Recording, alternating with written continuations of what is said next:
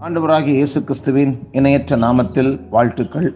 தேவன் ஏற்படுத்திய குடும்பம் இனிய இல்லறம் என்கிற தலைப்பின் கீழே நாம் தியானித்து வருகிறோம். இல்லற வாழ்க்கையை முறிக்கும் அபாயங்கள் என்ன? காரணங்கள் என்ன? என்பதை நாம் தியானித்து வருகிறோம். அதில் ஒன்று பணப்பிரச்சனை என்று பார்த்தோம். இரண்டாவது தாம்பத்திய உறவில் பிரச்சனைகள். இல்லற வாழ்க்கையிலே தாம்பத்திய உறவு இன்றியமையாதது.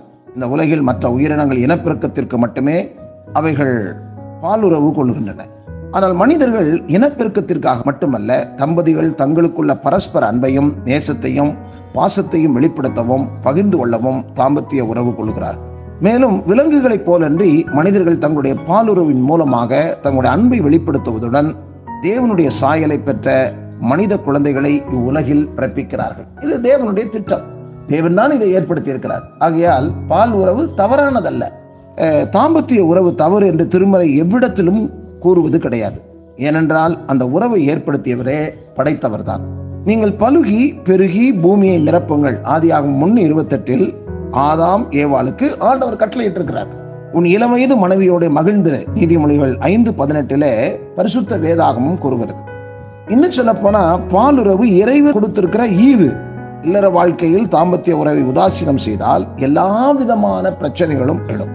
தாம்பத்திய உறவில் வில்லங்கம் எழுந்தால் இல்லற வாழ்க்கையில் விரிசல் ஏற்படுவதை தவிர்ப்பது கடினமாக இருக்கும். ஆனோ பெண்ணோ இதுல வந்து டிப்ரெஷன் ஆயிடலாம். மனைவியோ புருஷனோ யாராவது ஒருவர் டெய்லி ஏதாவது சண்டை நடந்துகிட்டே இருக்கும். மனைவியும் புருஷனும் உட்கார்ந்து பேசி அதை சரி செய்யவோ இல்லாவிட்டால் ஒரு ஆலோசகரை அணுகி உங்களுடைய பிரச்சனைகளை சரி செய்வதற்கு ஆரம்ப காலங்களிலே நீங்கள் முயற்சி செய்ய வேண்டும். தாம்பத்திய உறவில் பிரச்சனைகள் எழுவதற்கு காரணங்கள் என்ன? இருவரில் ஒருவர் பாலுறவு கொள்ள இயலாத நிலையில் இருப்பதை மறைத்து திருமணம் செய்து கொள்வது இம்பார்ட்டன்ட் சொல்லுவாங்க.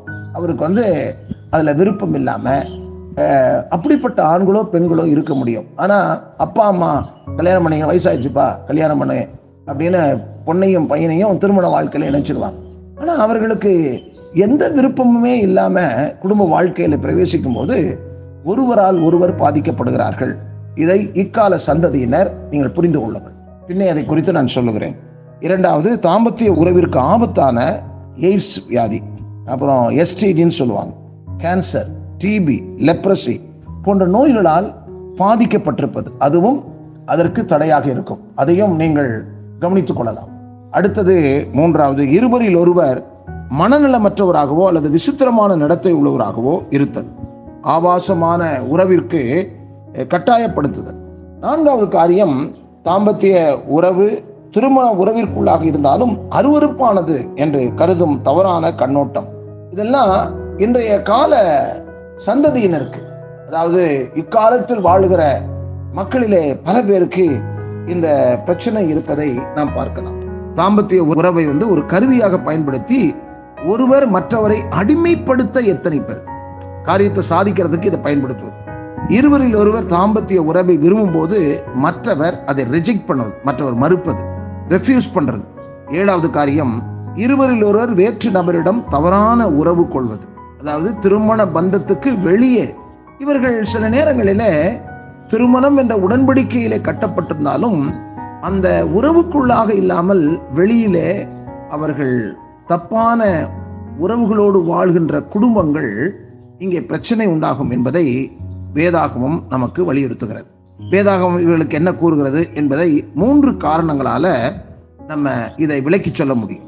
ஒன்று இம்பார்ட்டன்ட் இரண்டாவது வியாதிகள். ஆங்கிலத்தில் சொன்னால் இம்பார்ட்டன்ட் டிசீஸ் அண்ட் எக்ஸன்ட்ரிக் இல்லற பந்தத்திலிருந்து விலகுவதை தவிர்ப்பதற்கில்லை இப்படிப்பட்டவர்கள் திருமணத்தை தவிர்ப்பதுதான் சரியான அணுகுமுறையாக இருக்கும்.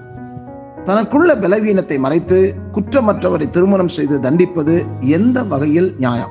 மற்றபடி திருமண பந்தத்திற்குள்ளான தாம்பத்திய உறவு சரியானது முறையானது நியாயமானது பரிசுத்தமானது. விவாகம் யாவருக்குள்ளும் கனமுள்ளதாயும் விவாக மஞ்சம் அசூசிப்படாததாயும் இருப்பதாக என்று எபிரேயர் பதிமூணு நாலு என்று திருமறை கூறுகிறது. பாலுறு உணர்வும் மற்ற உணர்வுகளைப் போல மனிதர்களுக்குள்ளே உணர்வுதான். முறையின்றி கோவப்படுவது எப்படி தவறோ அதுபோல முறையற்ற பாலுறவும் தவறானது.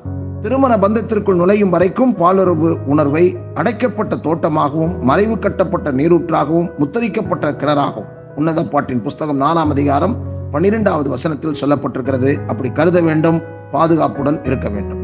திருமணமான பின்னர் தாம்பத்திய உறவில் ஒருவர் விரும்பும் பொழுது மற்றவர் மறுப்பது அல்லது வெறுப்பது பாவமாகும். இந்த கருத்தை பவுல் அப்போசலன் வெளியரங்கமாகவே விவரிக்கிறார்.